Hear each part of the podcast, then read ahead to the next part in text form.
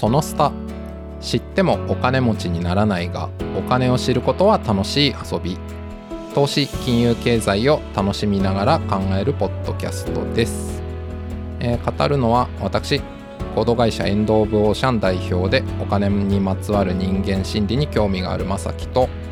金融業界で10年以上働いた後、今はスタートアップファイナンスの支援をしたり、経済メディアで寄稿をしたりしてる、えー、しげです。はいこの2人でお届けします。よろしくお願いします。お願いします。ということで、えー今回はですねまあ Spotify にちょっと話を戻してというかえっ、とまあさっきからそうなんだけど えっと Spotify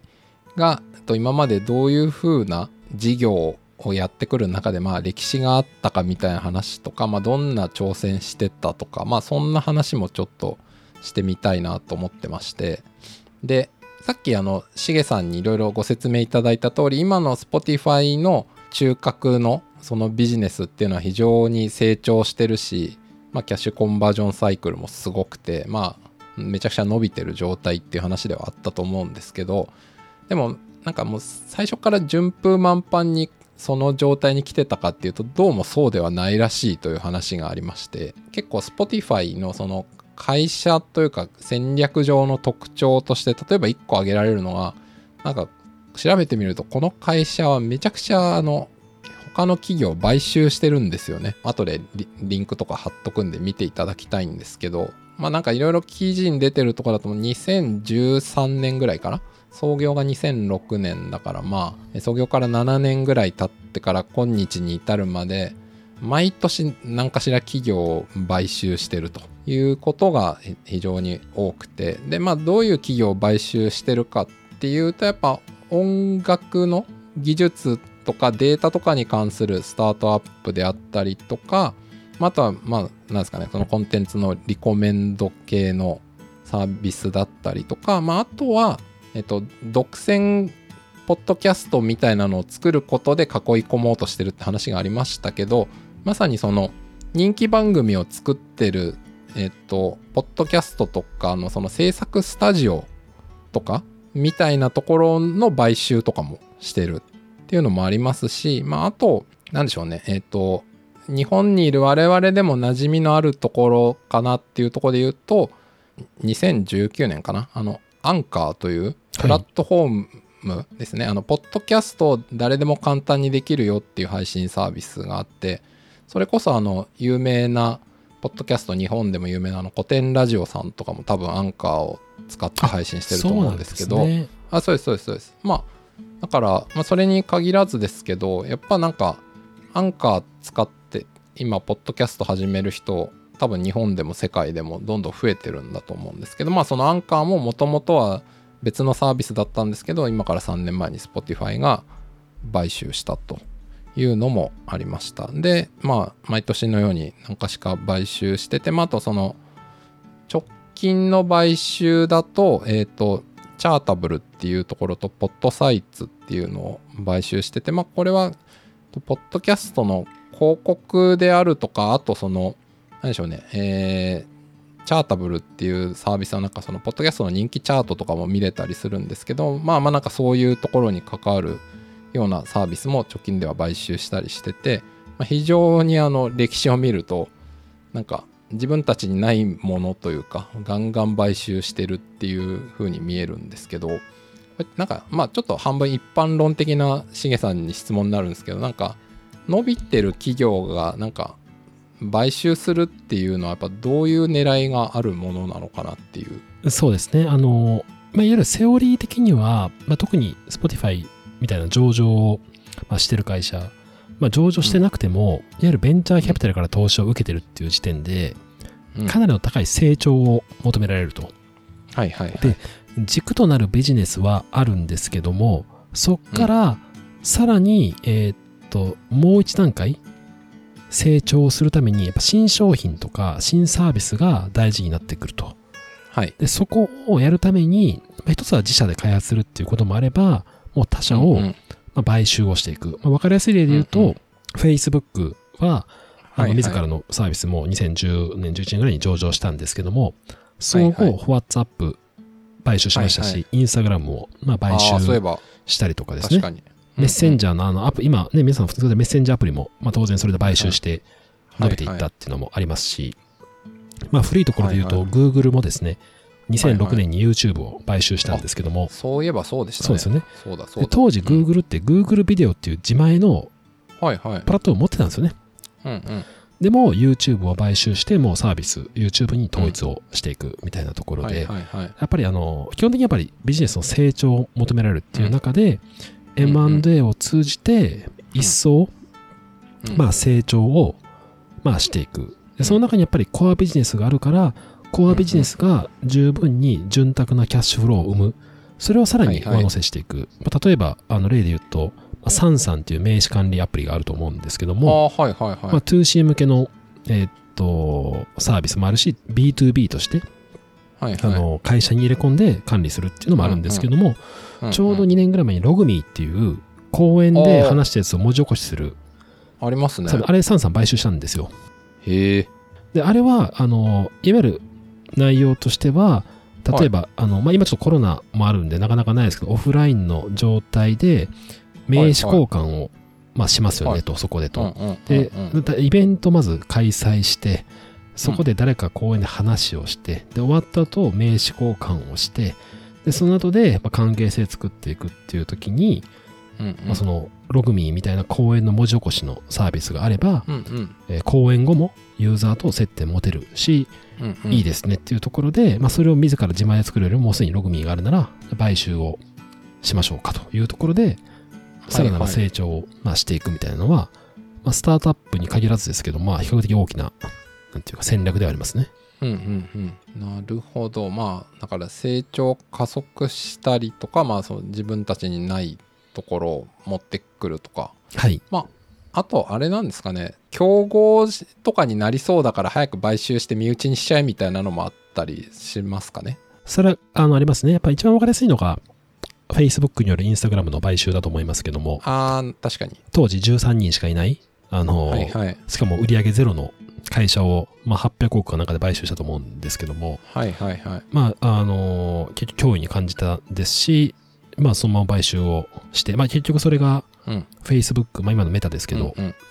成長を明らかに促進させたし、うんまあ、年齢層もやっぱり若い層を取り入れたっていうのは、まあ、あの時は高いと思いましたけど、まあ、今思うと、まあ、すごいいい買収だったっていうことだと思いますね。取り入れるっていうことで。な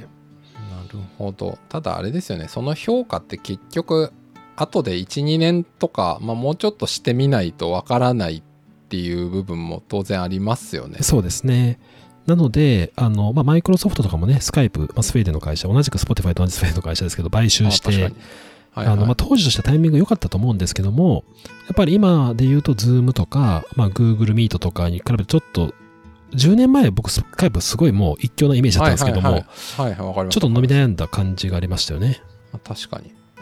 それはありますね。まあだからそういう観点で言うとなんかそのさっき言った通り Spotify がいろんな企業を買収してるんですけどまあちょっと僕もわからない部分も多いんですがなんか必ずしも買収した事業とかがなんかうまくいってるかっていうとなんかそうじゃないことも多そうに見えますよね。そうですね。あの、その辺がやっぱ難しくて、最近でやっぱりその、ポッドキャスト関連をまあはい。はい、買収したりとか、うん。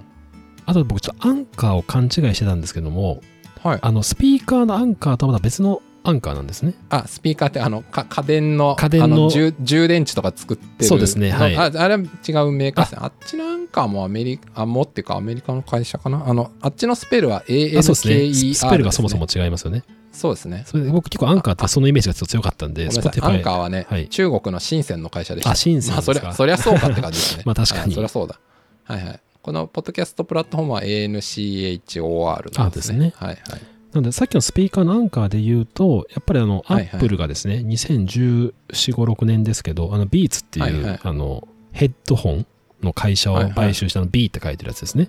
はいはいはい。あれとかも結構、Spotify にとっては脅威だったみたいですね、と当時の。へえそうなんですね。うん、やっぱりその、アップルってもともとね、製品から始まってるので、その中で音楽のデジタル音楽の一旦覇者にもなったっていう中で、体験っていう中でやっぱりビーツっていう相性もいいし、今もなんかあれですよね、あ AirPods AirPods、じゃなくて AirPods の Max かなんかありますよね。AirPods Max ありますねあれって、あの、ごついヘッドホンのやつじゃないですか。ごつい、ええはいあれとかやっぱビーツ買収するっていう中でそういう戦略と、あとビーツってその音楽自体もなんかいろんな Spotify みたいなストリーミング的ななんかそういうのをなんか持ってたっぽいんですよ。それらしき。で、それが結構やっぱ Spotify との競合にもなってたっていう中で Apple にやっぱそこ買収されて、音楽サービスたくさん出てくる中でいいやつはなるべくやっぱり買収先にしないと厳しいみたいなのがあったりとか、うんうんうんうんまあ、Spotify 自体もマイクロソフトに買収されかけたっていうのもありましたね。はいはいはい、はい。なるほど。でなんかその Spotify の自身のまあ買収の流れを見てると、まあ、さっき言った2013年からぐらいは結構まあ音楽はい。関連が多いんですけど近年になるとなんかポッドキャスト関連の買収とかまあさっき話したそのジョー・ローガンとかも含めて囲い込みとかもそれに含まれるのかもしれないですけど、やっぱポッドキャスト関連でめちゃくちゃ投資というか買収とかにお金使ってるなっていう感じですね。そうですね。あの、なので、ストリーミングサービス自体の市場伸びは今後も伸びていくっていう想定なんですけど、うん、で、なので、Spotify としても買い伸びてるんでいいんですけど、実は2017年の頃って、ストリーミング上の Spotify のシェアが40%超えてたんですよね。あ今より高かった高かったんですよ。はいはい。で、マーケットはでかくなってるんで、Spotify のレイヤーも増えてるし、ユーザー数も右肩上がり4億人までいってる。まあいいんですけど、シェアで見ると31%まで下がってる。うんうんうん当然ですよね。相手が GAFA ですから、まあ厳しいですから。うんうんうんうんっていう中で、ここはここで頑張るけれども、うんやっぱ新しい市場を開拓していかないと、はいはいはい。まあ、なかなかあの成長、いつまで右肩上がるかわからないっていう中で、今やっぱポッドキャストっていうのが。かなりまあ注力して、そこで差別化していこうっていうことなのかもしれないですね。そうですよね。ははいい、はい、はい。で、Spotify がこう、表に出してるメッセージの中に、なんか自分たちはクリエイターとかアーティスト支援してますみたいなの確か結構出してるじゃはい、ないですか。出してますね。で、これはまあ、最初のうちは多分その音楽配信っていうか音楽アーティストっていう意味が強かったと思うんですけど、はいもうこの近年に関して言うとなんかこのポッドキャストも含めたコンテンツクリエイターっていう感じがすごいしてきてるなと思ってて確かに。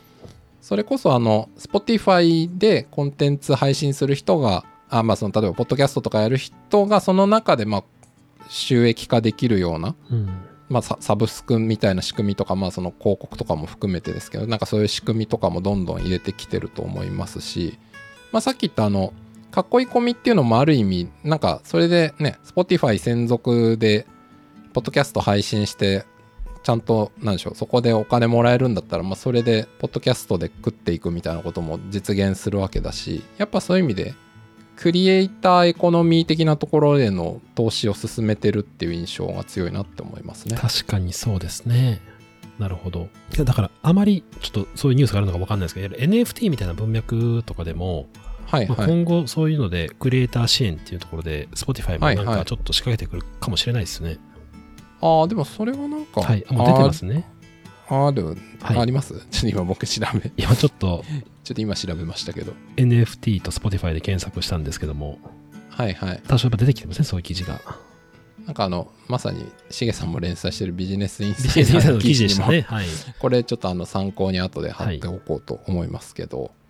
まあそうですよね。ここら、まさにでもこのね、NFT とか特にそのクリエイターエコノミーとかとのシナジーすごい強いと思うから、はい。まあ Spotify としてはこの流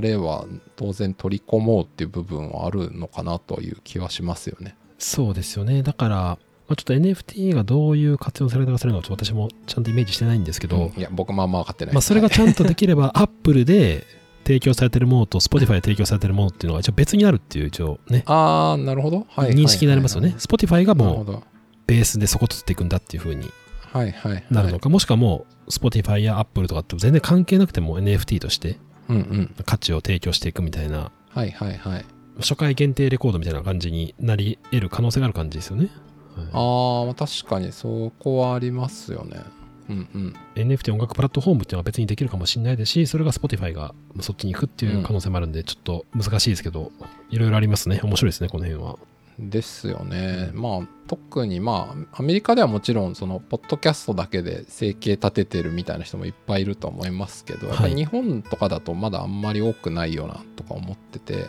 うんまあ、例えば何らかのこの仕組みとかっていうのが、まあ、NFT かどうかわかんないですけどもっと Spotify とか、まあ、あるいはそこに競合するような形でなんか伸びていくとなんかもうポッドキャストで生きてますみたいな人が なんか出てきたりするのかもなっていう予想はしてますねい。や、そうですよね。だから、あの、私は、あの、結構、家事を家ではす、まあ、料理とか洗濯も含めて、はいはいはい。あの、するんですけど、全く苦じゃないんですよね。なぜかというと、はいはいはポッドキャストとかオーディブルとか、はいはいはい。耳メディアで聞きながらやってるんで、うんうんうん。情報を得れる時間になってるんですよ。はいはいはい。で、結局今の多くのウェブビジネスってもう時間の奪い合いだと思ってるんですよ。はいはいはい。漫画を読むのか、うんうんうんネットサーフィンをするのか、動画を見るのか、だから音楽はとか、その、Spotify とかも含めてですけど、ポッドキャストって、ながらができるっていうのがうんうん圧倒的に向いてるじゃないですか。向いてますね。で、そこの潜在マーケットって、実はもはいはいっともっとあるかなっていう気はしてて、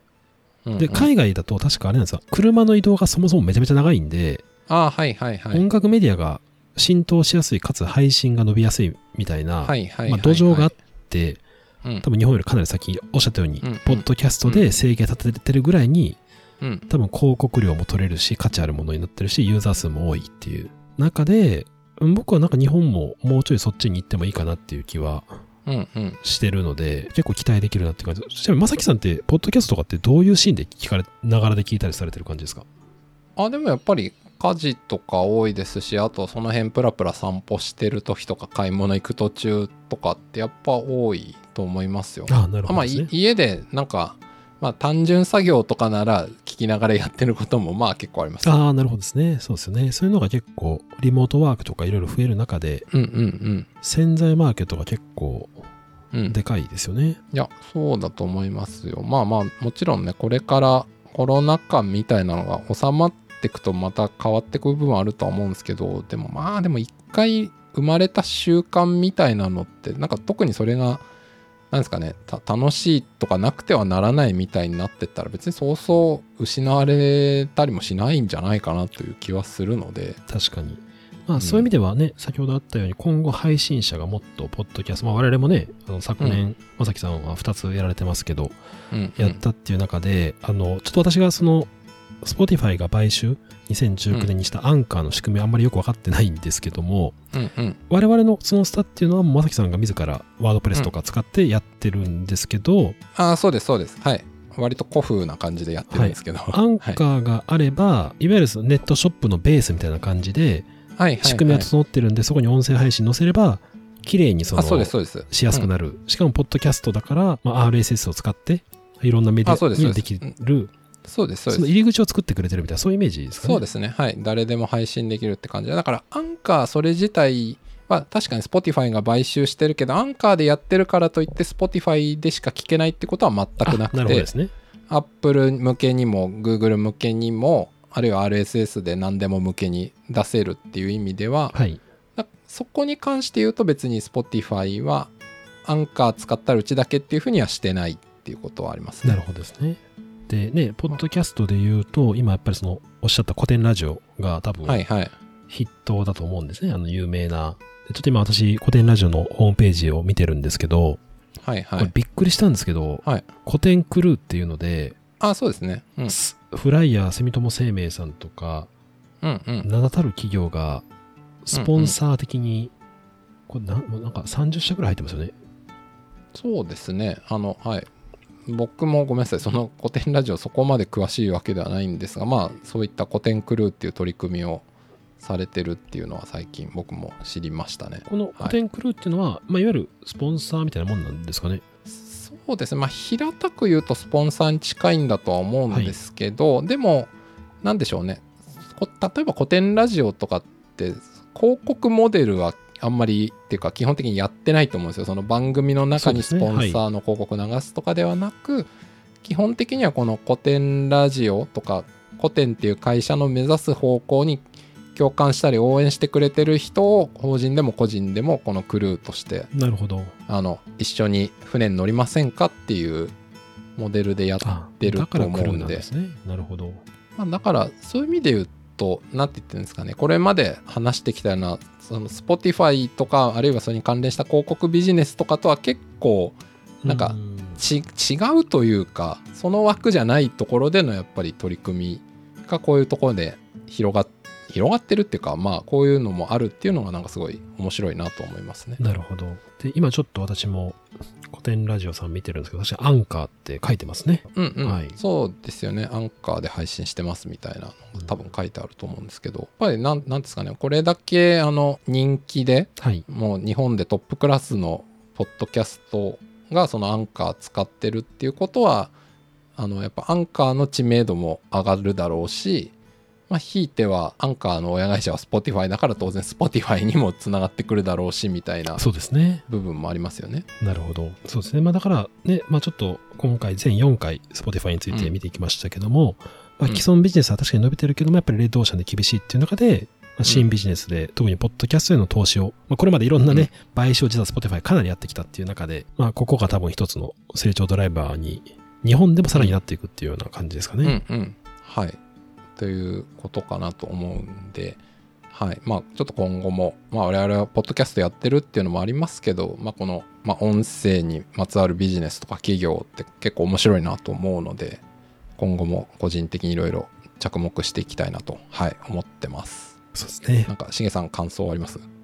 ポッドキャストの仕組みが今回理解が深まりましたし、やっぱり音声メディアもっと僕もいけるんじゃない、まあクラブハウスでね、一時1年ぐらい前日本でもバーンと伸びましたけど、一時はいそっからの下げ方もすごかったんですけど、まあまあま一旦下がるんですけど、もう一回上がるっていうあのカーブあるじゃないですか。ちょっと名前忘れあはいましたけど、はいはい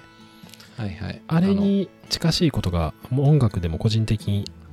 あ、お音声メディアも起きるかなっていう期待はしてますね。はい。はいはいあのガートナーのハイプサイクル的な話ですかねあ、ハイプサイクルですね。ハイプサイクルですね。はい。まあみたいな感じではい。からのねっていうふうに、はい、あると思います、はい。まあまあちょっと僕は日本にしかいないんで海外よりは日本のことしか分かんない部分あるんですけどまあでもやっぱまだ日本だとポッドキャストとか言われてもピンとこない人は多いと思うんで